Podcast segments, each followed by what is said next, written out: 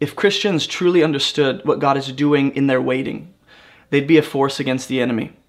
Because I think a lot of Christians sell themselves short and they actually stop short because they're not fully aware of what God is doing in the waiting period. And so they stop waiting. They give up, they get disappointed, they walk away too soon.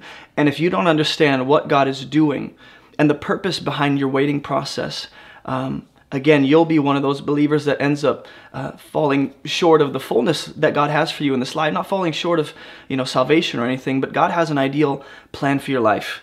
It includes the fullest extent of blessing and satisfaction and contentment, and that also includes waiting. And so there is a purpose behind the waiting. And there are a few things that have been really sticking out to me as I've been preparing for this. Number one, we don't need to know how long we're going to wait in order to be faithful. In other words, our faithfulness to God in the waiting period doesn't depend on how long I'll be waiting. Does that make sense? Another thing that we need to understand is that our waiting or our faithfulness to God doesn't even depend on what He's doing behind the scenes or through our waiting. I don't need to know what He's doing all I need to know mainly is who He is and the general promises about God working all things together for my good and God moving us in the direction of uh, new creation and everything that He's promised in His Son.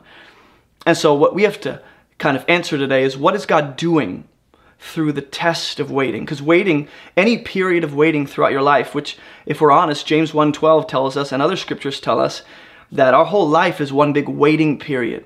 But waiting involves a test. Like that's actually a test of your faith. And there are five specific things you and I need to understand about the waiting test. Whether there are periods of waiting, seasons of waiting, or whether we're just talking about the general life of waiting on the Lord.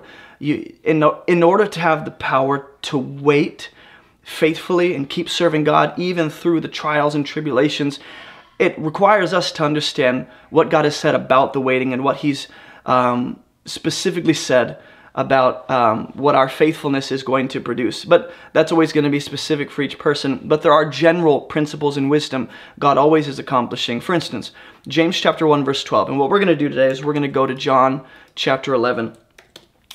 John 11, we're going to read about Lazarus. Um, you guys know the end of the story. I'm not going to spoil it. Lazarus gets resurrected, not resurrected, I guess resurrected technically but he gets raised from the dead. Resurrection is where you come back to life, never to die again. So Lazarus is raised from the dead, which is a little different. James chapter 1 verse 12. I'm going to pull it up for you. It says, "Blessed is the man who remains steadfast under trial. When he has stood the test, the test, he will receive the crown of life, which God has promised to those who love him." The test here, the trial, the test of the faith is life itself. And at the end of life, we see the crown of life waiting for those who faithfully serve and, and, and walk with Jesus. Not to say that eternal life is based on works. That's not what I'm saying at all. But I am saying that faith results in eternal life and that we will receive that in a full experience, right? Never to die again.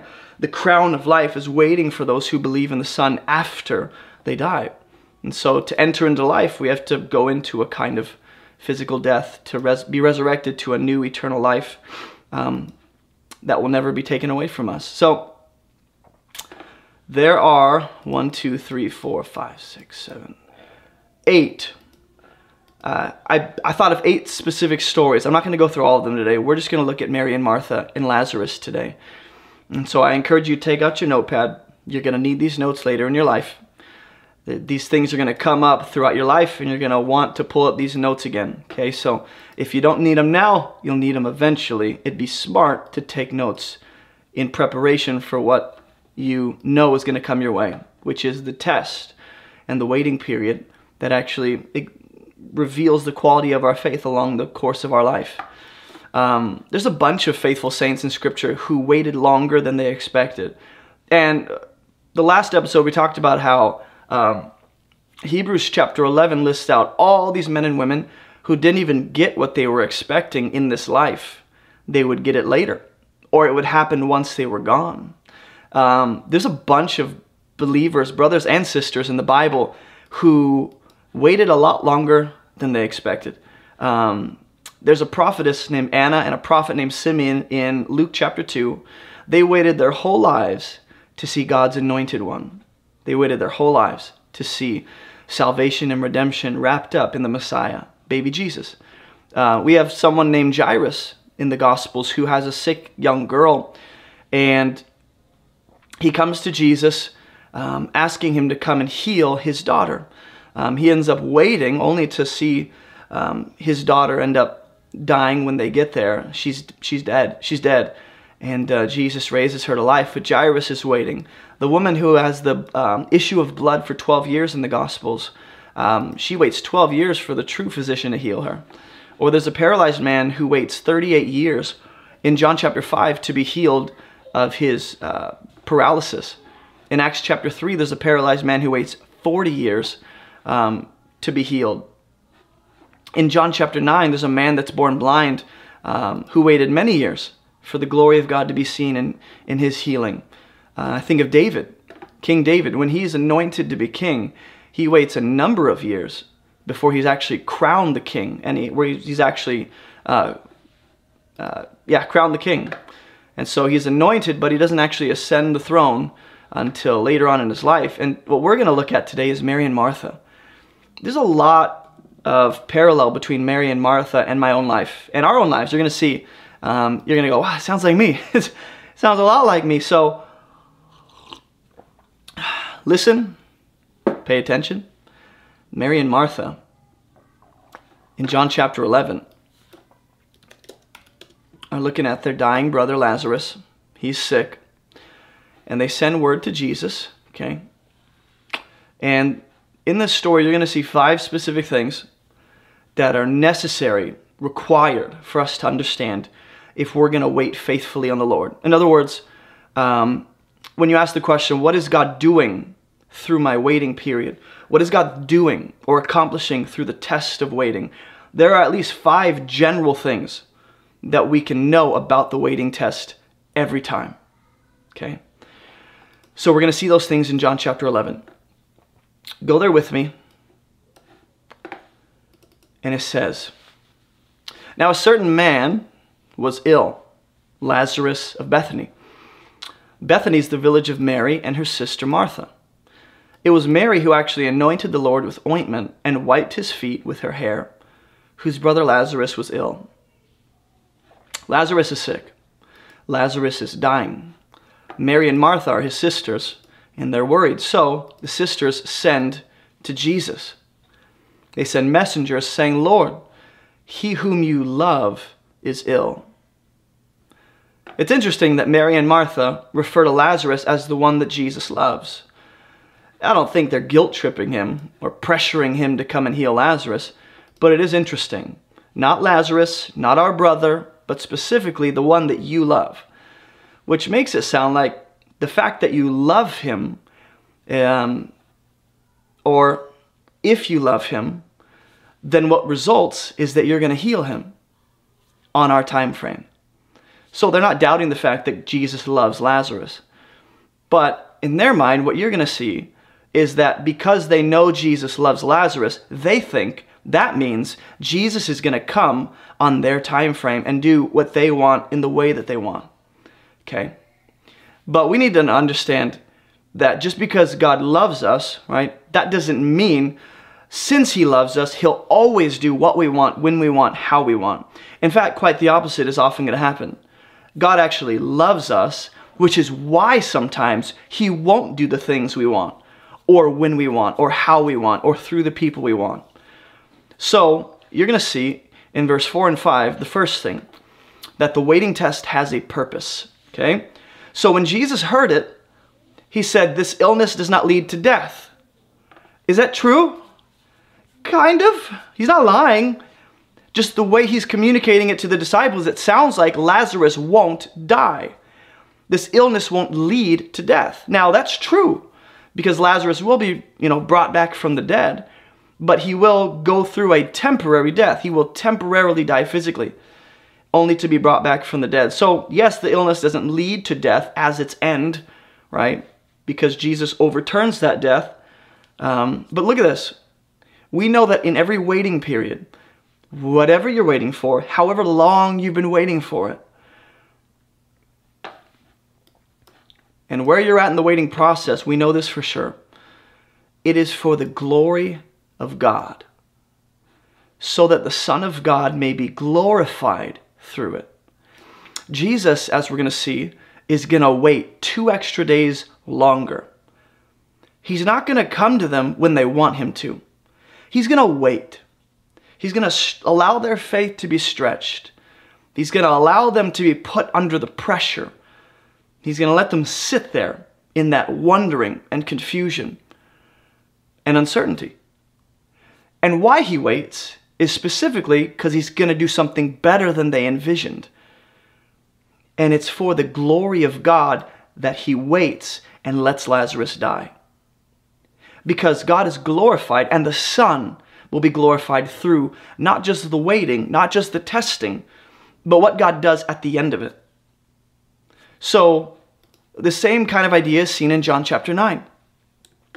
We have a blind man sitting. Jesus passes by with the disciples. He sees a blind man from birth. My guy has been blind since he was born. He's never seen the world.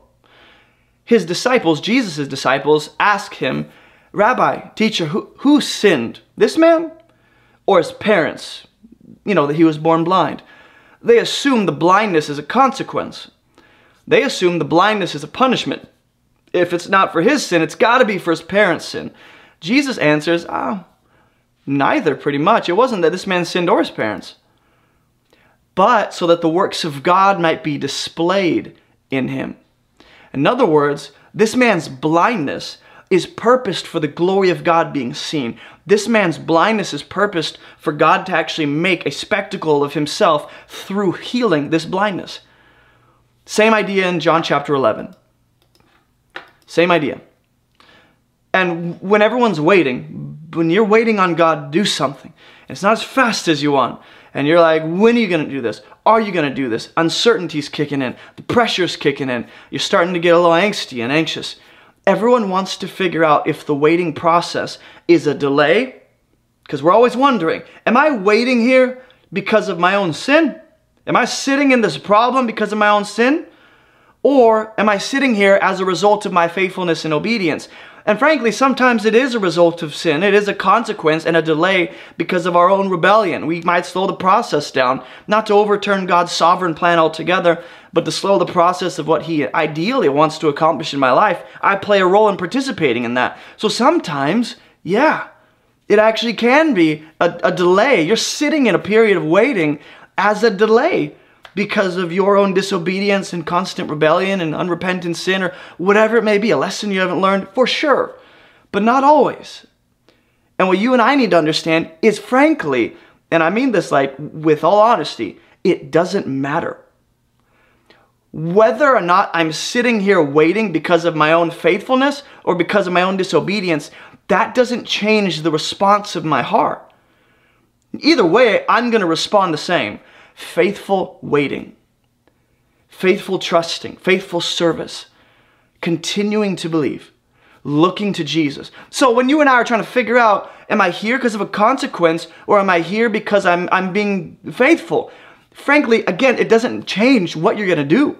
Even if you know why, it's not going to change your response. It doesn't really matter. So no matter what, choose to wait faithfully on God in any and every season of waiting, choose to wait. Mary and Martha aren't going to choose to wait. This is not their ideal plan. This is not what they wanted. This is not what they envisioned. In fact, they send the messengers going, He whom you love is ill. So Jesus is going to come heal him because we know he loves him. Quite the opposite. Jesus is going to wait and actually disappoint them and not meet their expectations precisely because he loves them. So, no matter what waiting process you're in, no matter what you're anticipating, no matter what you're believing God to do in faith, that He said in His Word, or you see the promise and it's been confirmed over and over, whatever you're waiting for, no matter what, in every waiting season, God is glorified through the waiting, not just at the end of it. That's what we need to understand. Is it's not like once I'm done waiting, God will be glorified. Well, yes, that stretching and that pressure and the end of you, you staying there the whole time, does glorify Him, but it's through the waiting. God is actually doing something. and he's being glorified through what he's cooking up. But he's also glorified through your obedience to sit and wait and believe and keep doing what he's called you to. As a dad, I sometimes make my kids wait on purpose. Like there's a purpose for me causing them to wait. Even though they could have it now, and they could reach out for it now, and there's nothing stopping them, um, sometimes I do make my kids wait for a purpose. It's for their good. Maybe because they can't handle it quite yet. Maybe because it wouldn't be enjoyable in this context and environment. Maybe because there's something they have to learn to be able to really understand and appreciate what they're about to have. They don't need to know my specific purpose. They don't. They just need to know me enough to trust me. So, when we talk about waiting, you and I, as human beings, we want to break everything down and overanalyze and go, what is God specifically doing?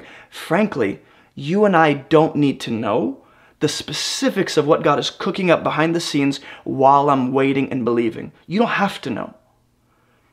That's not going to change whether or not you're going to be faithful. If your faithfulness depends on knowing all that God is doing behind the scenes, it's not faithfulness.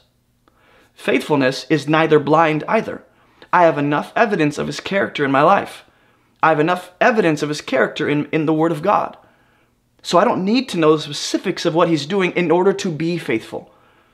I am going to choose to be faithful because of who he is, not because of what I know he's doing. I don't need to know. Otherwise, that's conditional obedience. Otherwise, what you're saying is, I will only wait when I know this much, or when I have this much understanding of what he's doing behind the scenes, then I'll choose to faithfully wait on him. You don't need to know what he's doing. You just need to know who he is.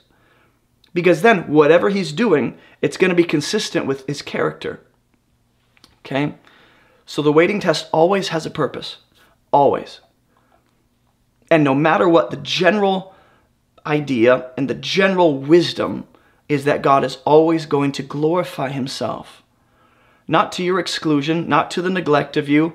Actually, it's to your benefit that God glorifies himself to you and through you and through your waiting and through the situation and in you sitting in uncertainty not getting what you want and wondering if it's even going to come the, the, the waiting on god on him alone not on his hand not on what he'll do waiting on god is what glorifies him so i don't need to know the specifics and every dimension of what it is he's doing in my life and how that'll affect every person in human history it doesn't change my response the second thing you're going to see is in verse 6 Okay?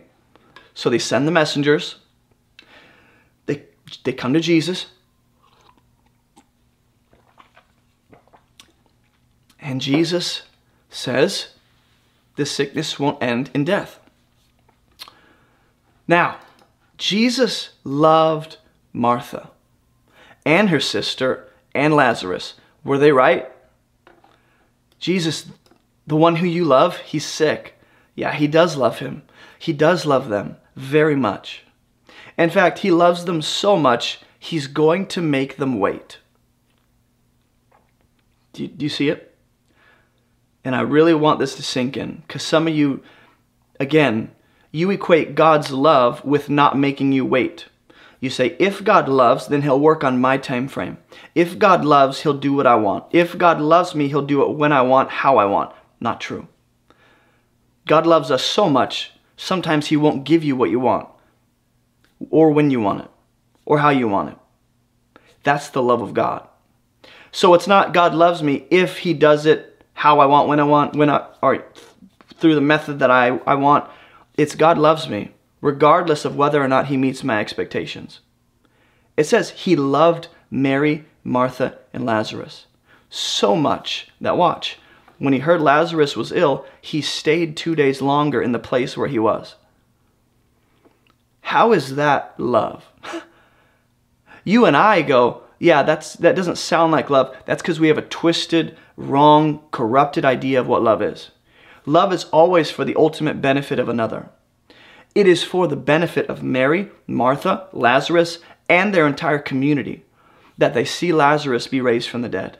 It's for their ultimate benefit. If Jesus did go and heal Lazarus when they wanted and how they wanted, and he met their expectations, it would have been less of a miracle. It would have revealed less of his character and glory, or another dimension of his glory that, frankly, Jesus knows they already understand. So now he's going to reveal a different angle of his power and character in actually raising Lazarus from the dead. So he waits, he stays. And this is what you and I need to understand in the waiting, if you haven't caught it already. God loves us so much that he'll make us wait. You don't need to doubt the love of God. You shouldn't wonder, is he who he says he is? It's precisely the fact that he cares for you and loves you and desires your benefit that he will make you wait and sometimes he will disappoint you. Because frankly, we have the wrong expectations and we don't know what to wait for. So we decide this is worth waiting for when God never actually said that. Jesus loved Mary, Martha, and Lazarus, and he loves you. He loves you so much that the waiting period is actually evidence of his concern for you. Then after this, he said to the disciples, Let's go to Judea again. The disciples said, Rabbi, uh, teacher, the Jews were just now seeking to stone you. You're going to go there again? Jesus answered, Are there not 12 hours in the day? If anyone walks in the day, he does not stumble, because he sees the light of the world. What's about to happen at the end of this story is the people of Mary Martha's city and community and their family and their friends and Lazarus himself and the disciples they are all about to see the light of the world in a different way with the resurrection power of Jesus. Okay? If anyone walks in the light, he stumbles. If anyone walks in the night, he stumbles because the light is not in him. This is all about revealing the light of who he is. But sometimes we won't really see the light of Jesus unless we're in the appropriate amount of what you might call physical darkness, the night, like sitting and waiting, the kind of doom and gloom, the kind of, is this, this is not where I want to be, God. And it's precisely in that kind of darkness and trouble and turmoil and, and hardship that you see the light of Jesus clearer that you see actually God uses that darkness in your life as a platform to reveal just how good He is. And you see Him in a way that you never saw Him before. And you know Him in a way that you never knew Him before. And that wouldn't have happened unless you sat in that hardship, that waiting, that turmoil, and that trouble long enough for Him to come through and reveal Himself in a way that was miraculous. And so Jesus is going to reveal the light of who He is in a different way. It requires the backdrop of, of, of pain and loss and hardship and death. After saying these things, he said, Our friend Lazarus has fallen asleep. I'm going to go wake him up. The disciples said, Lord, if he's fallen asleep, he'll recover. They're lost. They have no idea what he's doing. Jesus had spoken of his death but they thought he meant taking rest in sleep. Like if he's asleep, why do we need to travel so far to go and wake him up? That makes no sense. Exactly. It doesn't need to make sense to them. They just need to follow. Then Jesus told them plainly, guys, Lazarus died. Ah, now how did he know that? And for your sake, I'm glad I was not there that's rough. Jesus, you, you just said Lazarus died, and you're glad you weren't there, you know, to heal him and spare him from death, and you're saying it's for our sake. For, for our sake. Watch why. It's so that you may believe. Let's go get him. In other words, he's going, if Lazarus died, or did not die, and I went and healed him, it wouldn't be to your benefit. You wouldn't believe in the way you're about to. I'm about to stretch your faith and reveal a new dimension of who I am that's going to strengthen and ground you more than you've ever been. And again, it requires the backdrop of loss and death and pain. So Thomas, called the twin, said to his fellow disciples, let's go. We'll die with him. Because they're believing, you know, Jesus just left this region and he was kind of, you know, uh, forced out. People did not want him there. Okay? So they think they're going back into persecution. They think they're about to actually die because of standing with Jesus. Now, verse 17. Here's what I want you to understand. The second thing about the waiting period, the purpose of the waiting, is understand the waiting test has a time frame. Every season, every period, every test of waiting has a specific time frame attached to it. In other words, even if we're talking about life as one big waiting period and trusting in God, every waiting period has an end and it won't last forever. So Mary and Martha have been waiting a number of days. Now, I don't know geographically how far uh, Bethany is from where Jesus was and how long it would take. I should have mathematically calculated that. That would have been helpful.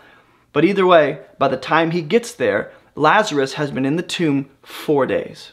Okay? Mary and Martha have been waiting a number of days. Every waiting period has an intended time frame attached to it. Their waiting is about to come to an end. They've been waiting for Jesus to what? Heal their brother. Is he going to do that? Not the way they thought. He's not going to heal Lazarus of sickness. He's going to actually overturn death and raise him from the dead. And one of the things that we forget while we're waiting is that God knows how long you need to wait. He knows that far better than you do. You might think, my character is developed. I've learned my lesson. I see the right things. Can we move on? If you're still waiting, there's something He's doing that you don't understand. Needs to happen in your life. What God is developing over time and doing in the background is going to produce the maximum amount of fruit and glory for His name through your waiting. For example, think about how God didn't rescue Israel, okay? out of Egypt for 400 years. Remember that? They're sitting in, in, in, in being enslaved to the Egyptian, uh, to Pharaoh for 400 years. Now, God told Abraham years before Abraham, you're going to have a nation. They're going to come from you. You're going to be, you know, the blessed father. And they're going to end up in, in slavery. I don't remember if he says Egypt specifically, but he says for 400 years. Okay. And he says um, it's going to be 400 years because of the fact that the Amorites' sin has not yet reached completion. It hasn't reached to the full. That's a big bummer. But there's an intended time frame attached to Israel's period of slavery in Egypt because of not only, but one of the things is that what God is doing behind the scenes with the Amorites and the people in the land. Um, Acts chapter 1, verse 6 and 7, the disciples really want to know Jesus has resurrected, and they're trying to figure out he hasn't really done what we've expected him to do. So they come together and they say, Lord, at this time, are you going to restore the kingdom to Israel? Please say yes, please say yes, please say yes. And he said to them, It's not for you to know. And they're like, ah, It's not for you to know times or seasons that the Father has fixed by his own authority. But then he tells them what they need to know. You'll receive power when the Holy Spirit comes upon you. So, they don't need to know how long it's going to take for Jesus to do what they think he's going to do, if it's even going to happen the way they think at all. They don't need to know. I don't need to know, you don't need to know how long we have to wait in order to be faithful. The, the, the period of time we have to wait is irrelevant to my faithfulness. Because again, if I'm allowing, if I'm only choosing to wait based on how long I know I have to wait, then it's conditional obedience. You're only obeying God and waiting faithfully on Him because of something else that you know, because you know it's going to take this long and it's worth waiting out. Even if you don't know, even if you do know, it shouldn't affect what you do, which is to be faithful. So I'll say it like this What God allows us to know is all we need to know to faithfully wait. There are some things we don't have to know. There are some things we have uh, we don't have to know right now, and God will eventually reveal it. There are other things. Uh, we think about what God chooses to withhold from us. Even if we knew those things, how long we have to wait, what it's going to look like, what God's doing specifically, even if we knew those things, potentially it would cause more issues for you if you did know. And that's why God withholds that information because He knows what you can handle and He knows what will disrupt your waiting process. So you, you need to trust that what God has revealed to you in this season of waiting, frankly, as you've sought Him and as you've asked, as you've prayed, as you've fasted, as you've opened His Word and remained faithful, if, if you only know a certain amount of stuff regarding your waiting process, that's all you need to know in order to be faithful. If you think I need to know more about what I'm going through in order to obey God, that's conditional obedience. James chapter 1 verse 2 through 5. James, brother of Jesus, says, Count it all joy, my brothers. Consider it joy. Evaluate it as a joy to you when you meet trials of various kinds. When you encounter trials of various kinds, you didn't plan for it. It wasn't on your agenda. It wasn't on your schedule as you're planning out the month. A few trials here. Thursday is going to be wrought with trials. I'm going to be hit hard on Friday.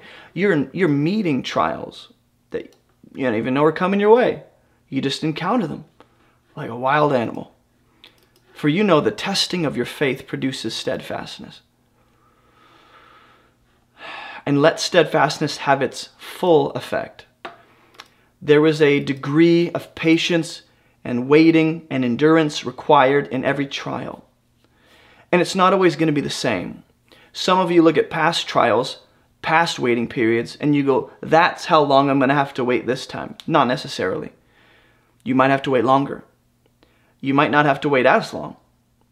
But to assume that previous and past waiting periods are the standard for all the times I'll have to wait in the future is a wrong assumption.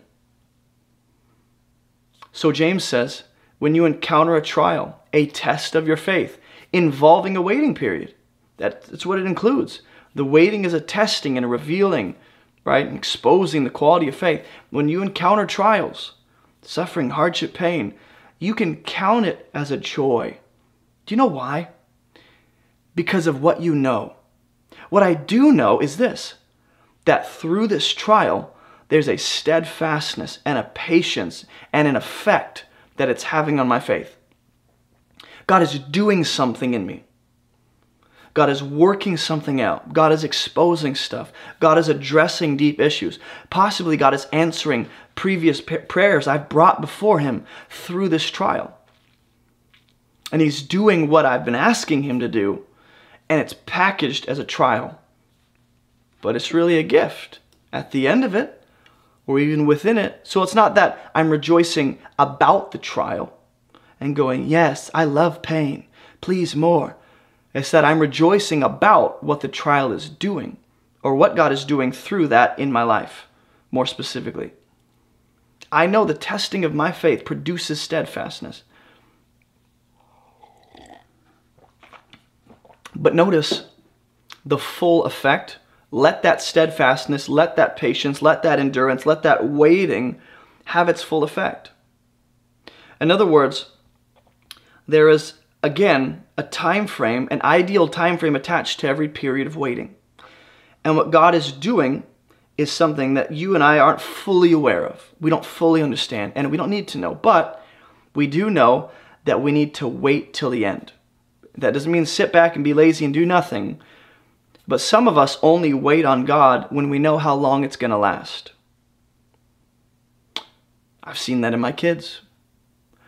I'll tell my kids, hey, you only have to wait, we'll be home in five minutes. Suddenly, they're quiet because they know how long they have to wait. They've been complaining. How long, Dad? Are we there yet? Where are we? I'm hungry. You said five minutes already. I never said that, buddy. Well, you said 10 and it's probably been five. Look, buddy, we'll be home in exactly five minutes. Now they know five minutes. Now they not they might not be able to like actually calculate that correctly. Their awareness of time is way off, right? Because two seconds later they go, has it been five minutes? But the point is, now that they have a time frame in mind that I that I tell them they'll have to wait through, um, my kids consciously choose whether they'll be patient or not. And usually, they will choose to be patient when they know how long they have to wait. And they'll, okay, now that I know how long I have to wait, God, or uh, for us, you know, when we talk to God and we go, Lord, now that we know how long we have to wait, I'm willing to do it. And again, if you're only willing to wait and be faithful to Him based on the fact that you know how long it's going to last, I'm going to call it conditional obedience because that's what it is. That's exactly what it is. There's a condition you're waiting for in order to really obey God. And my kids do the same thing. Okay, dad, we'll wait. We'll wait. But when I don't tell them, and frankly, we're going somewhere new, we've never been there, um, you know, been there for like, uh, or we've been driving for like 10 minutes. It's like, I don't know. We don't even know how long we have to drive.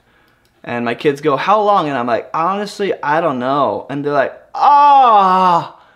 And they just lose their mind. That's us. Isn't it? God doesn't tell us how long we have to wait, and we lose our ever loving mind. And then we suddenly aren't willing to wait. Well, if you're not going to tell me, I'm not going to sit here and do what you've told me to. Really? Because you don't know how long you have to keep doing it? So you weren't really obeying God because you loved Him. You were only going to obey Him because you knew how long you'd have to? That's weird. But there is a full effect God intends for a waiting period to have, or a test to have on your faith. There is a full effect. One of the very first times in my life that God revealed spiritual wisdom through practical scenarios, because that's often how the Lord speaks to me. It's just I, I, read what I, what I see in Proverbs is that wisdom is crying out in the streets. And so, in any scenario, in any context, I can glean wisdom from a situation or a person or an environment or what's happening. And so, uh, I'm like 21 years old, going to fill up my five gallon jug like we do. Go to the store.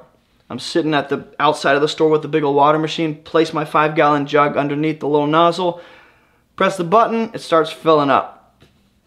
And it's taken a while. Like I've done this before, but this seems extra long. I didn't bring my phone. I'm bored. It's like, I don't know, a little above halfway. And I'm about to just grab that jug and leave. Now, I don't even care. Like, we'll just we'll just drink half a jug for the next week. Um, and, and something, I guess, was made clear to me in that moment. I thought, huh, I was about to leave too early and just settle for how much I'd been, that, that gallon was filled up. I was just about to leave early and settle and compromise and go, you know what, it's filled enough. It's not filled to the full, but I'll, I'll just, you know, I'll deal with it. So I, I was just looking at this going, man, some, something inside of me went, I do this to God. I do this to God.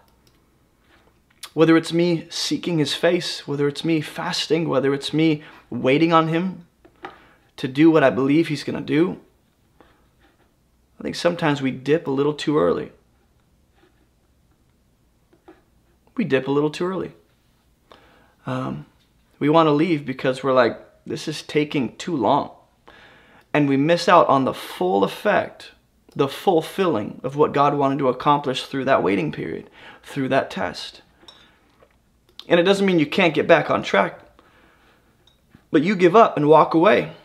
You say, I'm done waiting. I'm just going to go and do my own thing. I'll make it happen on my own. And God's like, ah, there was not a full effect that trial or that, that waiting period had on you. There was more. There was more I had for you. If you just stayed a little longer, you would have been filled to the full. And you wouldn't have to come here so periodically to, you know, get your filling. You'd have enough to sustain you over the next day. Not that we don't need to seek the Lord anymore, but you know, God gives us what we need for each day. And I wonder how much we miss out on because we're simply just impatient. We're just impatient. God, I'm tired of waiting. I'm just done. I'm done not knowing. I'm done wondering and being confused and sitting here doing what you told me to do and things are getting worse. I'm done. I'm tired. I'm exhausted. And then we we give up too easily. We stop seeking his face, we stop praying, we stop being faithful, we stop getting around godly people, and we just start doing our own thing. I'll make it happen myself. I'll figure this out. I'll call people that are professionals and make it happen. Since you're not doing it, God, I'll figure it out. And you know what? We get ourselves into more trouble when we miss out on the full effect that a testing period was supposed to have on us. Maybe God was going to add to you through that season of waiting, add to you exactly what you've been praying and waiting for if you just waited to the end. Or at least move you one step closer through that waiting. You never know. And we can never know for sure how much and uh, how much we miss out on. The, the point is, I just, I never want to walk away too early and say that I'm not sure that testing or waiting period had the full effect it was supposed to. I never want to walk away from that. I want to sit there and know, God, I stayed faithfully. I waited on you. I did what you told me to do. I obeyed, even when it was hard. And I didn't walk away, even though people were telling me to. Like Job's wife, curse God and die. Why? If I do, he's going to be waiting for me when I die, so I can't escape him either way. And Job stays. He's not perfect. But I mean, how many people in our life, how, our own flesh, stop waiting, give up, go do something else, move on. And God's going, oh, just wait, just keep waiting. Just keep doing what I've told you to. Keep your eyes on me. Go back to John chapter 11. It says, When Jesus came, he found Lazarus had already been in the tomb four days. Bethany was near Jerusalem, about two miles off. There's your calculations. Okay? Two miles off. Many of the Jews had come to Martha and Mary to console them concerning their brother, um, which seems to be from Jerusalem, not just from their local town of Bethany. So when Martha heard Jew, that Jesus was coming, she went and met him. Mary stayed seated in the house. That's like Mary to just sit there, huh? Martha said to Jesus, Now you got to understand how disappointed Martha is. You got to understand how, how she expected Jesus to do something and he didn't. She expected love to look a certain way and he didn't do that. So now she's, you, you, you imagine what's going on and spiraling in her head and what she's thinking. You made us wait longer than we thought. He died. We thought if you loved him, you'd healed him. Maybe there's bitter. We, we don't know. But I can put myself in that scenario and know I, I probably would, would have to fight off bitterness settling into my heart. I would probably have to fight off this complaining, blaming spirit where I make God the problem and accuse him. I'd probably have to fight with that. So Martha says, Lord, if you had been here, my brother wouldn't have died. She knows what could have happened. She knows what Jesus could have done, but he didn't. Isn't that the most frustrating thing ever? When you're waiting on God knowing that He could, but He's not? Are you okay with that? Are you okay with God not doing what you know He could? Or even when you want Him to do it? And you know He could. There's nothing stopping you, God. You could easily do this. You could easily heal me. You could easily like fix my financial crisis and get us back on our feet. You could easily restore my marriage. You could easily reveal yourself to my husband. You could easily do these things when I want, how I want, and you're not. And you're not. And she goes, If you'd been here, my brother wouldn't have died. Is that true? Yeah. If Jesus came, there would have been healing. Now look at this. Here's what I want you to see. The third thing about the waiting test is that the waiting test not only has a purpose, not only has a time frame, but also it reveals our faith you're starting to see Martha's view of Jesus, her theology, her own faith being exposed in this situation and conversation. She's exposing herself, not as a fraud, not as a perfect individual either. Just in between. She's struggling. She's battling, she's wrestling, she's fighting. She's being honest and genuine, right? She's not faking it, but she still has faith. There's something about the waiting test that exposes the real version of who we really are. Like it, like exposes where we're really at. Exposes where we're really at spiritually. You, you can cover yourself with all the spiritual lingo and get in the right conversations and sound like the theological scholar you think you are in certain circles. Like you put on the best face, and everyone's like, "What a man of God!" Whoa! There's something about the pressure of life that exposes our true character, that really reveals what we really think of God and where we're really at in our faith. And she goes, Even now, I know whatever you ask from God, God will give you. Has her faith gone down? Does she doubt Jesus' ability now because he didn't do something she wanted? No.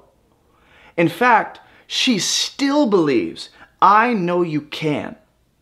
I know you didn't do it earlier, but I know that you can still do something. That's a good place to be. Instead of looking at what God didn't do and then assuming that means He can't do anything in our future, we should look at what He didn't do and go, You still can.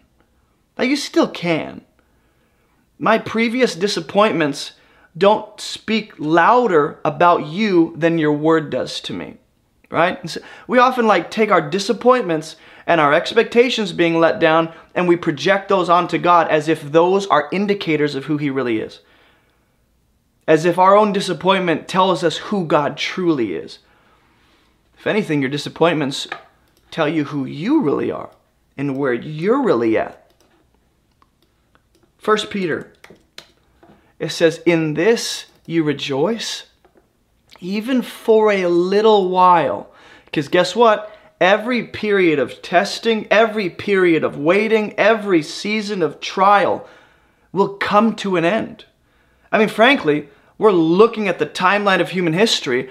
Compared to eternity, this life and any amount of hardship and pain and turmoil, I'm not, I'm not belittling it, not making it small. I'm saying compared to eternity, like what Paul says, it's not even worth comparing to the glory that's coming. It's a little while. But in this you rejoice, even for a little while, if necessary. You've been grieved by various trials. Put your hands up if you have recently been grieved by various trials. Here's why. So that the tested genuineness of your faith, more precious than gold, which by the way perishes, even though it's tested by fire, may be found to result in praise and glory and honor at the revelation of Jesus. In other words, like I've been saying, every test, every waiting period, every opportunity for the pressure to kind of close in on me is not only a test of my faith, but it's purposed to glorify and praise the name of God in our life through what he does and through how faithful we end up being to him. I just spit everywhere. And so the genuineness of our faith has to be revealed and exposed in seasons. Throughout your life, you need to have uh, moments where you're honest about where you're at. And sometimes we're self deceived. Sometimes we have an inflated view of where we're really at, an arrogant view, or we have a, a, a lower view of where we're at than we actually are. And so, what God does is He allows trials to prove the genuineness of our faith so that we stay humble, but also remain confident that He really has done a work in me. Look at that.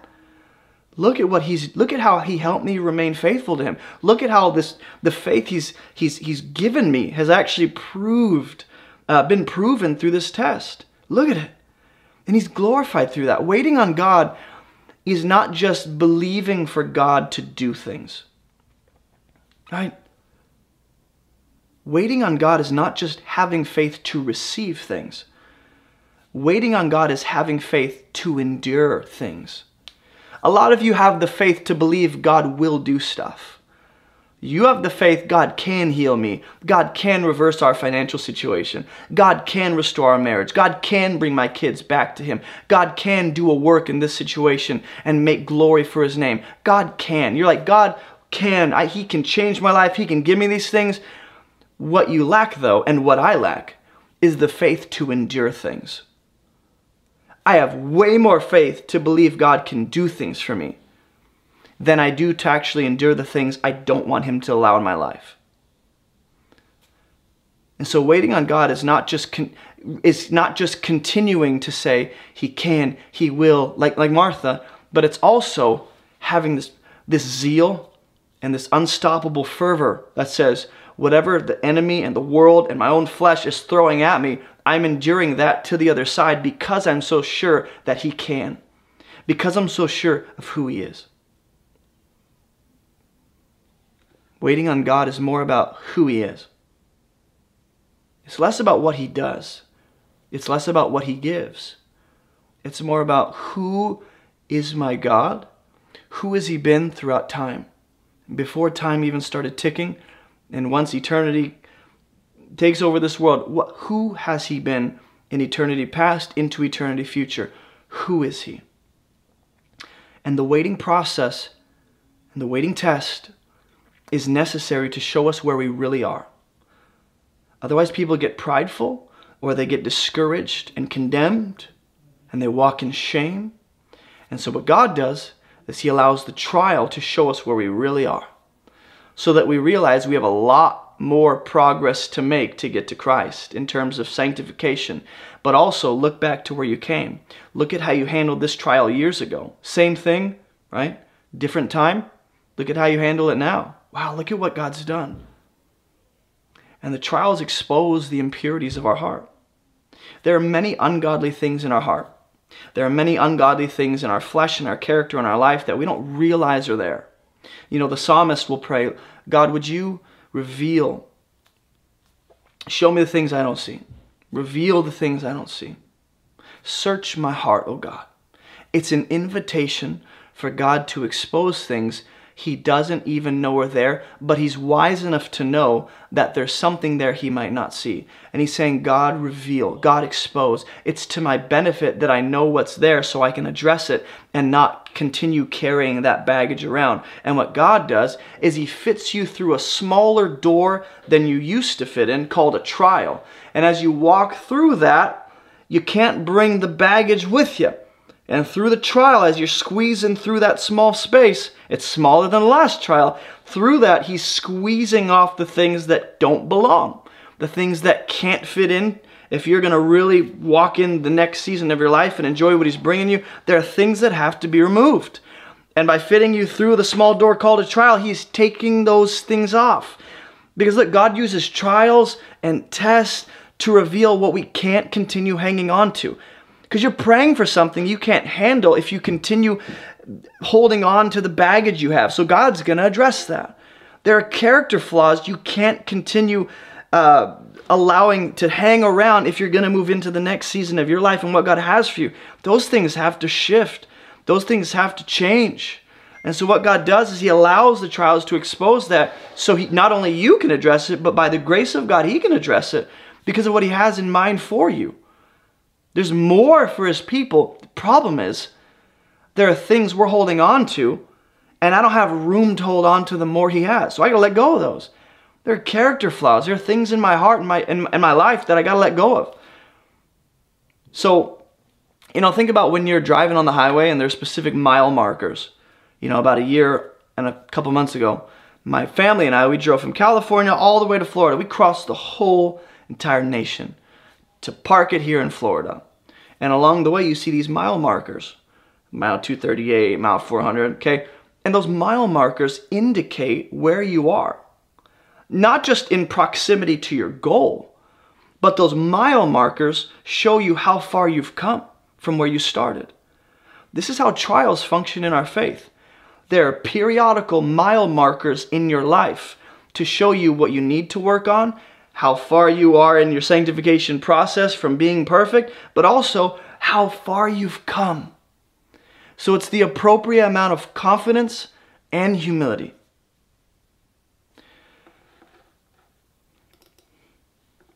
So Martha goes, Even now I know God will give you whatever you ask. Wow. So she hasn't been robbed of her confidence because she was disappointed. How many of us allow disappointments and let down expectations to rob us of confidence in God? And Jesus said to her, Your brother will rise again. Whoa. That's the most reassuring, comforting statement ever. The problem is, Martha's going to go, I, I, I know he'll rise again in the resurrection, you know, on the last day. That's not what Jesus is mainly talking about. That is ultimate. That is the best resurrection. But he's also talking about, hey, I am the resurrection and the life. Whoever believes in me, even though he dies, yet shall he live he's correcting uh, maybe some some theology, maybe some eschatology that has been uh, somewhat maybe disrupted by her disappointments possibly but the point is she she's thinking i know he'll rise again in the last day and jesus is going whoop you you skipped right for the resurrection and didn't even consider that i might be speaking of now that wasn't on martha's radar that wasn't on her mind. Because he goes, I am the resurrection and the life. Whoever believes in me, even though he dies, he'll live. Everyone who lives and believes in me shall never die. Do you believe this, Martha? So he uses this disappointment, he uses this opportunity to speak a deeper uh, understanding of who he is into Martha, to reveal a deeper truth. That, like, you don't understand like it's not just about the last day it's not just about being resurrected it's about me i'm the one who gives life that no one can take that's what jesus is saying if you believe in me you'll never die so even though lazarus has died if you believe in me if he believed in me he'll never die and you're like but he died physically physically. Not once for all. Death doesn't have the final say. But Jesus is going to prove this by overturning death physically for Lazarus. And she said, Yes, Lord, I do believe. I believe you're the Christ. I believe you're the Son of God who is coming into the world. Wow. I love that Jesus uses this opportunity to reassure Martha of what she already knows and build on that and make it even more clear and ground that even deeper. The fourth thing you're going to see is that the waiting test actually attracts opposition. Now I'm going to read down to verse 32 and then we'll back it up and I'll show you what I mean. When she said this, she went and called her sister Mary. And she said in private, The teacher is here. He's calling for you. When she heard it, she rose quickly and, and went to him. She's excited. She thinks something's about to happen. If anyone has the faith to believe Jesus can raise Lazarus from the dead, it's Mary. Now, Jesus had not yet come into the village. He was still in the place where Martha met him. When the Jews who were with her in the house, consoling her, saw Mary rise quickly and go out, they followed her, supposing she was going to the tomb to weep there. Now, watch what she says.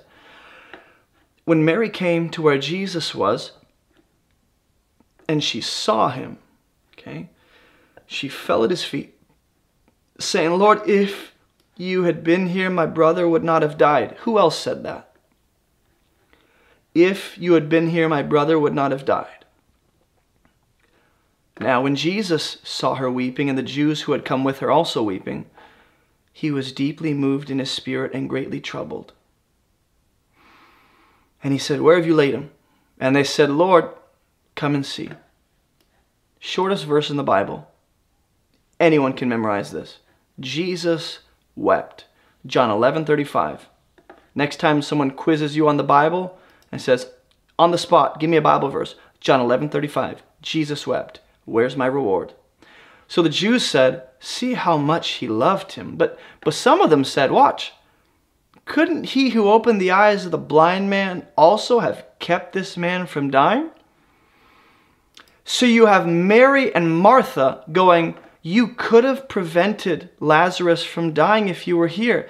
You have some of the Jews going, Couldn't he have kept this man from dying? What's the expectation? What, what's the underlying assumption? That Jesus should have kept Lazarus from dying. That's the underlying assumption. If he had the power to open the eyes of the blind, couldn't he have kept this man from dying? Yeah, he could have, but he didn't. Not because he can't, but because he was actually planning to do something better. Mary and Martha, you could have kept him from dying. I know. I know what I could have done, but I chose not to. I chose not to. This is what you need to understand about the period of waiting throughout your life is that the waiting test attracts opposition. There is always an opportunity to choose to doubt God and be discouraged in our faith and walk away and choose to attack his character and blame him. That temptation is amplified when you're under pressure and you're waiting and you're believing and you think he let you down and you had expectations he didn't meet. And you know, we, we grow discouraged because of man made expectations. We do. We go, God, I'm disappointed. You should have. You could have. And we grow discouraged and impatient because of what we don't see God doing. Instead of focusing on what God isn't doing in your life, or what He hasn't done, or what He's allowed, you should be focusing on the good He has done and the good He's promised to do for you. We're always so focused on what God isn't doing, and we allow that to be our focus, which that's all I think about is what God's not doing. You're going to allow that to overshadow all the good He's already done.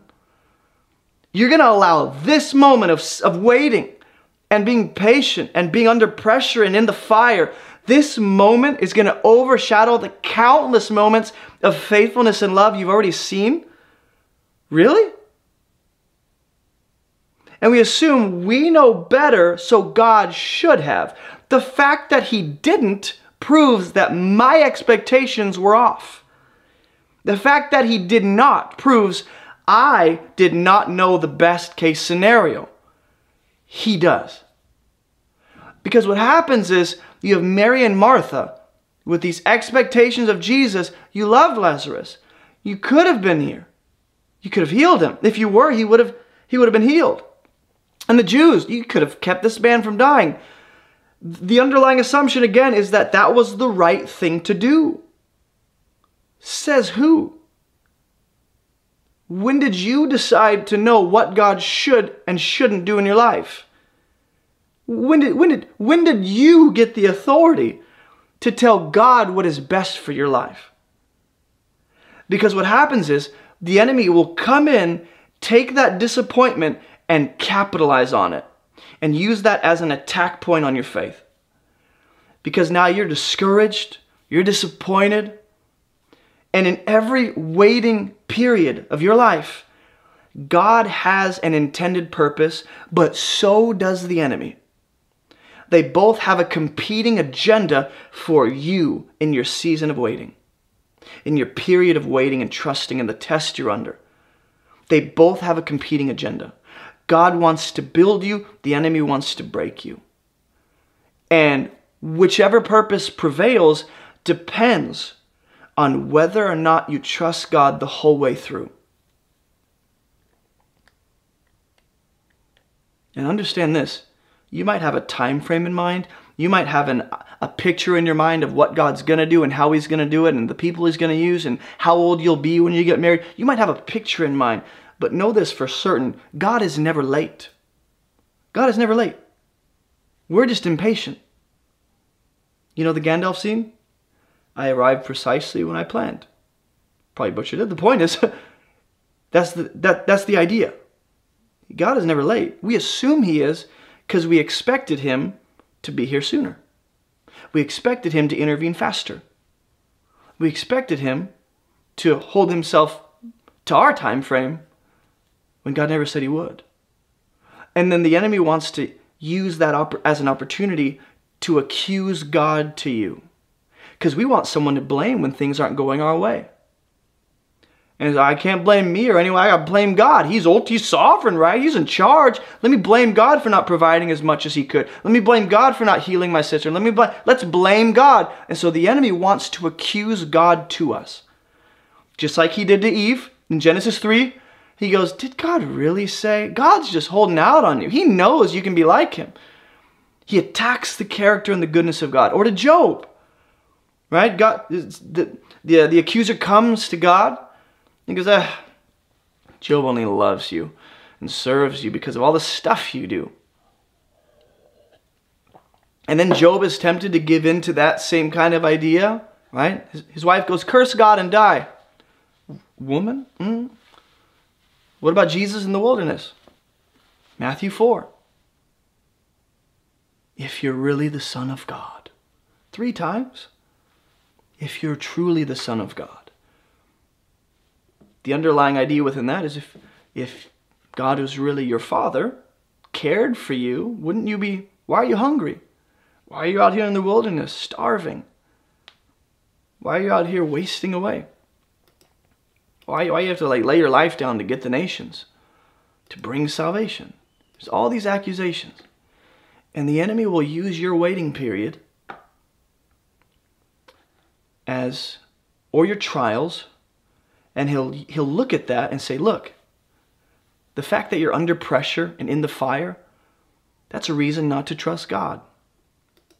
That's why God's not reliable. He's not for you. And he'll start lying to you. And you are vulnerable to those lies when you're in a place of discouragement, in a place of having your expectations let down, because that's just the human condition, unless you choose to focus on who God has said He is in His Word and you cling to the promises of God so that the enemy can't get a foothold into your faith because that's what we need to do. Don't let the enemy or your own flesh or the world convince you that God is not who He says He is. And sometimes we allow the pressure around us to speak louder than the Word of God does and we choose to give more of our attention to what's going on around us and the pressure and the fire and the discouragement and go, yeah, yeah, yeah. And we let that speak to us ideas about God instead of the Word of God, instead of the faithfulness we've seen throughout our life. Sometimes we choose to see God through the filter of what He hasn't done. And we only see God for what He isn't doing in our life, rather than looking at God through the lens of His Word. It's like the longer we're under pressure or the longer we're in a trial, it's easier to believe lies about God. And you start to wonder, like, I know this Romans 8 says he works all things together for our good. Is I'm actually starting to doubt that because I've been under the fire for so long. And I've been waiting for so long. Right? And you start to go, I know I read it. I even taught this passage. I even preached this. I have it tattooed on, on my back. And I'm just really not sure it's what I thought it was. I don't really think God, and you start to question. The last thing is this. Verse 38. Then Jesus, deeply moved, came to the tomb. It was a cave and a stone lay against it. And Jesus said, Take away the stone. Weird. Weird suggestion. He's been dead for four days. Martha, the sister of the dead man, I love it's not Lazarus, it's the dead man. Just to clarify and, really make it clear what Jesus is about to do, he's a dead man. Martha said, Lord, by this time there will be an odor. He's been dead for four days. Now, she's either using this as a cover for her own doubt, and what she really means is, you can't do anything about this. He's gone. It's been four days. Right? Culturally, in, in, in, in Jewish theology, as far as I've been I, I've studied, once you're past that three day marker, your good is gone. Death has taken you once and for all. There's no chance for you to come back. And so he's gone. Is this a cover for Martha's doubt? Or is it real? Is she really concerned with smell? I, it would smell terrible. I don't know if you've been around rotting flesh, But especially after four days, that's disgusting. That, that will make a group of people puke. A chain effect of puking will take place. And that will not be good.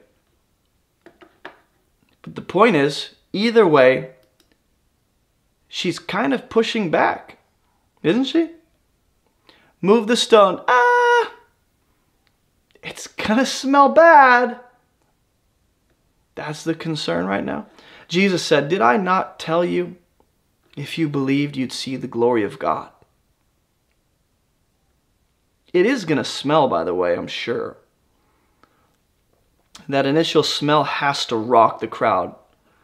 it's woof. Is this really a good idea, Jesus? I'm about to pass out. Didn't I tell you you'd see the glory of God? Hmm.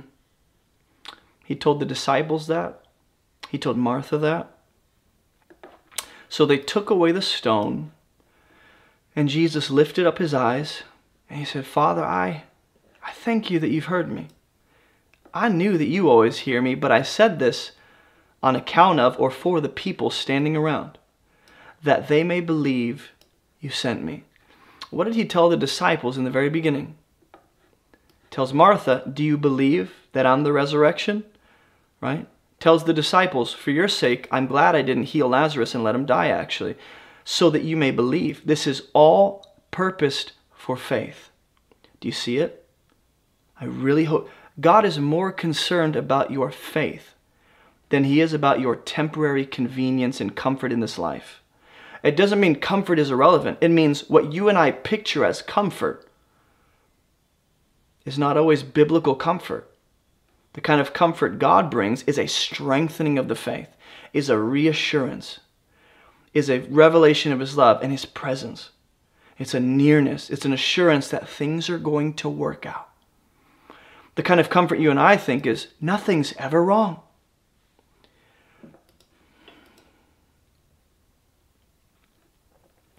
When he said these things, he cried out with a loud voice. He, like, if this is a loud voice, He's screaming, Lazarus! Come out, boy! The man who died came out. How long did it take? How, what was the suspense? How long were they sitting there in suspense going, Is anything to happen? Was it immediate? Like the minute he says, Come out, Lazarus, oh, the man who died came out. His hands, his feet, bound with linen strips and his face wrapped with a cloth, he was dead.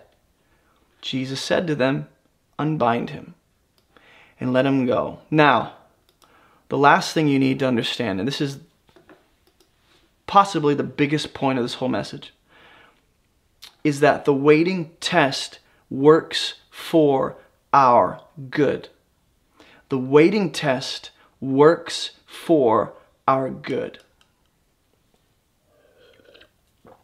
Mary and Martha waited many days, longer than they wanted. Jesus didn't do what they thought he would do. They were disappointed. It was for their good. It was for Lazarus's good. It was for the disciples' good and the crowd's good. You and I are very individualistic and, and, and frankly selfish at times, where we look at how long we're waiting and all we're thinking of is how this affects me. And how long do I have to wait? And how are you going to impact my faith? How are you going to benefit me? And God's going, it ain't about you, but you're going to benefit in the process along with a lot of other people. Because you're going to have a story and a testimony to share and encourage faith. People are going to see the changed person you are. There's a lot down the line, generations, and your children will be impacted by what I'm doing in your life. It's not just about me. But the waiting does work for our good. In other words, the waiting period God brings us through, it really does work. It produces the best results. God is working in your waiting. He is. And you know, I don't need to see evidence of progress to know God is working. That's a word for some of you. Did Mary and Martha see any evidence of progress in Lazarus and his flesh kind of unrotting or, or his, his body starting to move? Was there any evidence of progress apart from Jesus coming and saying, Show me where he is? Why? Oh, he wants to pay his respects and no, he's going to go and raise him up from the dead. You and I don't always see evidence of progress, and frankly, we don't need to. I know he's working even when there's no evidence of it. Something's happened abruptly, right? We serve the God of the suddenly. It's not always suddenly, but sometimes it is. We're like, I've been sitting here for so long. Suddenly, everything changed. Suddenly, everything changed.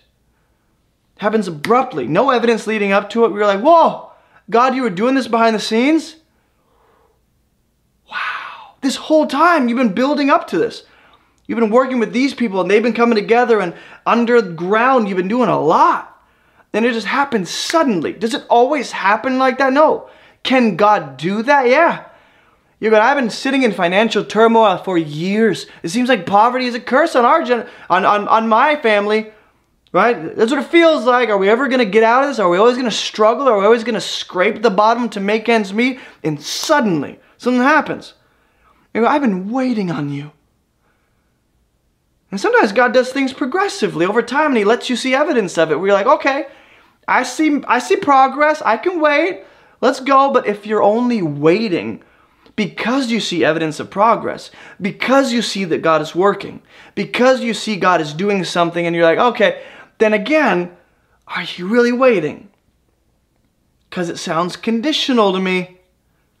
When you're like, I'll seek God and I'll fast and I'll pray when I see my, my job changing, when I see a, an increase in our pay, when I see more, I don't know, progress in my wife's health, I'll, that's when I'll, I'll keep serving and faithfully. Really? Only when you see evidence that God is working in this situation? That's when you'll seek Him. That's when you'll want Him. That's when you'll open His Word. You got to understand, like, the waiting process is making you stronger, making me stronger. It's giving us a clearer glimpse of who God really is. And the test of waiting makes way for something better that God actually knows we need. Mary and Martha were left waiting a number of days. Lazarus was left waiting four days in that tomb. We don't know what was happening all the while with his soul. You can only speculate. The disciples, I mean, even Jesus, waiting it out, letting things play, run their course. God is worth waiting. God is worth waiting for, not because of what he'll do, but because of who he is. Do you get that? God is worth waiting for, not because of what he's going to do or even what he's doing, but simply because of who he is. He's worthy of my waiting. He's worthy of my trust. And waiting on God is eager expectation of him. It's hoping in Him. Not in what He does, not in what He provides, not in what He's changing. Those are byproducts, those are secondary. Waiting on God. You might think you're waiting for something and you're going, I'm waiting for God to do or give or change. But what you're really unknowingly waiting for, of utmost importance, is God Himself. And you don't know what your waiting is doing. I don't. I don't need to know to be faithful. I don't know what God is doing in the waiting behind the scenes, underground, through my waiting, at the end of. I don't need to know. What I know about God is enough to get me through the uncertainty of life. What I know about him is enough to get me through what I don't know he's doing. Because Romans 8:28 tells me, we know for those who love God all things loss, tragedy, sickness, financial turmoil, losing your job, being displaced and removed from your home, foreclosure, a child, all things in our life that God allows, brings us through, it's working together for good. Not just our good, but for good in general. Good being overall uh, universal goodness for all of humanity. When God allows people to go through stuff, He doesn't just have you in mind. And that's what will help you wait a little longer. That's what will help you be faithful, is knowing this is not just about me. What you're going to produce through this and what you're doing goes well beyond me into generations. It's going to impact the world. And I thank you, God, that my waiting now, you're doing something through it that's going to impact people beyond my life. We know God works all things for good. And remember, the good, if you go on to Romans 8:29, is what makes us most like Jesus. That's the purpose for our calling. God called us to be like His Son. God called us to be sanctified and set apart and live different and progress into the image of Jesus as we walk with Him. That's what God calls us. So, whatever good He's working out, I know it's going to make me more like His Son. I know it's going to glorify His name. I know it's going to benefit my life and my faith. I know it's going to reveal a dimension of God that I didn't previously see. And now I'm going to see God from a different angle that I didn't even know existed. Because when we grow comfortable, when we settle into life, when we go through seasons of unadversity and there's nothing going wrong and everything's nice, God has more for us. Always. More of Him, deeper intimacy, deeper love, more humility, more Christlikeness. And so, what God does is He will actually provoke us to ask for more through the waiting process. The pressure causes us to ask for the more that we didn't even uh, want in our season of comfort. Because that's what happens.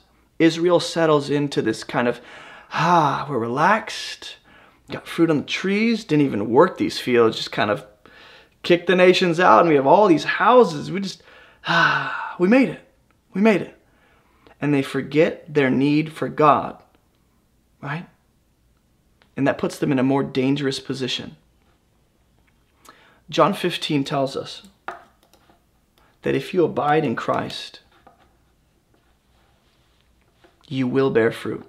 He says, Abide in me and I in you.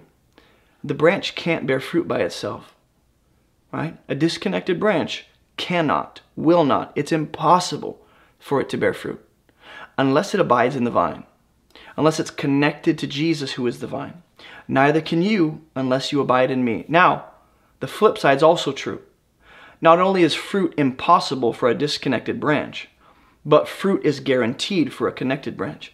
I am the vine, you are the branches. Whoever abides in me, and I in him. Now, abiding is staying, remaining, continuing, to believe mainly.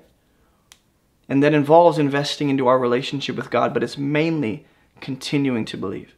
Now, whoever abides, he it is, that person, bears much fruit. For apart from me, you can do nothing. We forget that. And that's why periodical seasons of testing and pressure and trials are necessary to keep us in a place of, I can do nothing without you. And I humbly rely on you for life, for breath, for salvation, for righteousness, for everything good that I have to even exist. I rely on you. We don't need to know everything that God is doing behind the scenes. We obsess over knowing all that He's doing. We obsess over knowing, but how's he going to work this out? And what's he doing about my character? And what's he doing about my faith? How's he handling my finances? What's he going to do with my relationship with my children? What's he doing? You don't need to know what he's doing through your faithful waiting. You can obsess over all the things you don't know, or you can focus on the things you do know about him. So, your waiting is not based on the good that's coming. It's based on the God who's working out that good. Does that make sense?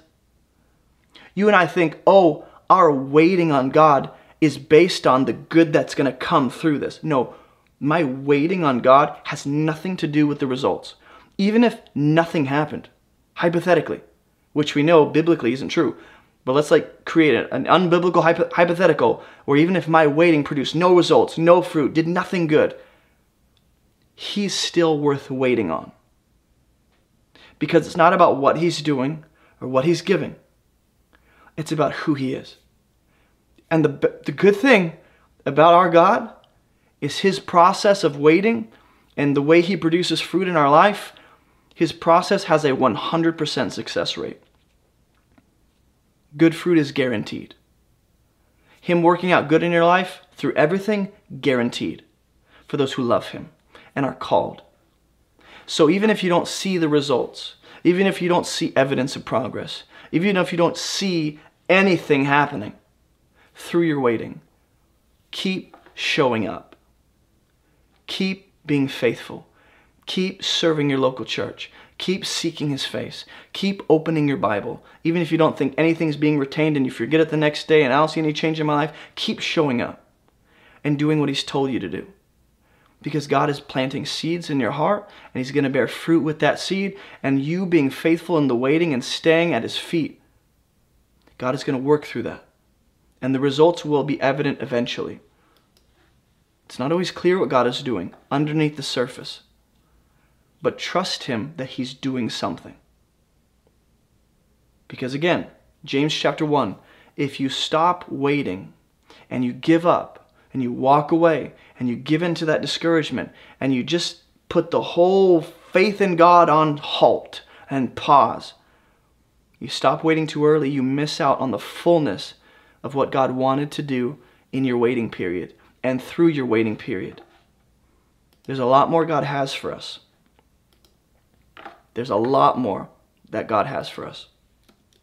The problem is, we don't know how to wait long enough to actually see it happen. We don't. So when it comes to waiting on God and the test of waiting, number one, the waiting test has a purpose every time. Ultimately, it glorifies God and works out for good. Number two, the waiting test always has a time frame. It won't last forever. It will end. Number three, the waiting test reveals our faith. It is for your good. Number four, the waiting test attracts opposition. Number five, the waiting test works for our good. go ahead and visit abovereproachministry.com if you have not already. Check out all our free resources, um, our free Bible study courses, our free Bible study worksheets, our free Bible study devotionals, our free online church. It's awesome. We have church through the Discord app. It's a blessing. Come join. Um, you can get a copy of my book, Fruitful. You can get some church merch and represent Jesus on your body. And all of the proceeds that come through that fund this ministry and make all these free resources possible to everyone around the planet. So thank you for those for those of you that support and make this possible and help us you help us be a resource to the church and reach the lost and equip the saints. And if you'd like to give to this ministry, you can give by going to abovereproachministry.com slash donate. Or you can just click the donate button. You can give uh, and mail a check to P.O. Box 338 Green Cove Springs, Florida. You can donate through your debit or credit card or your bank account. You can give through PayPal, Cash App, Venmo, or you can be a monthly supporter through Patreon. And when you support us through Patreon, you get exclusive access to a bunch of content and benefits like my sermon notes, uh, discounts on merch, um, trying to think what else. But depending on the tier you sign up with, you get a free copy of my book either digitally or physically. And so there's lots of perks there. And then you can also get some church merch. And that allows you to represent Jesus on your body. Shirts, sweatshirts, mugs, digital products, all that kind of stuff. All we're trying to do is resource people, build the church, and reach the lost. And our goal is just to move people towards Jesus. And we can't do that without the grace of God. He makes the results happen. He does. And so thank you guys for joining and for watching. Uh, by the way, I don't I forget to announce this, but on February 14th, this coming Tuesday, uh, we're officially launching our Above Reproach Church podcast. And it's I'm, I'm excited about it because there's going to be exclusive content on that podcast that is mainly about church life, how to function as the local church, how to function in our local church communities, how to function as the global church, what we need to know that's going on in the church, conversations that need to be had in your home as, as believers. Um, we're going through all that stuff. And so, you know, you're going to see that in one of the episodes, we released two episodes this Tuesday. We're going to launch it. I'll release the link and you'll have access to that 12 p.m. Eastern Standard Time. Um, this Tuesday. One of the things we're going to talk about is what's happening, all the controversy around uh, Pastor Andy Stanley, if you haven't already heard. There's a lot of clips being made and videos and lots of stuff people are saying about him. So I just wanted to honestly address what he says, what he's doing, how should we think about it, what should we what should we do as the local church. So come and join us for some um, local church conversations. Um, it's going to benefit you a lot. I really know that. So I, I believe this is what God is directing us to do, and it's going to be awesome. So I think that's it. I think that's it. You guys keep moving towards Jesus, and I'll see you guys later.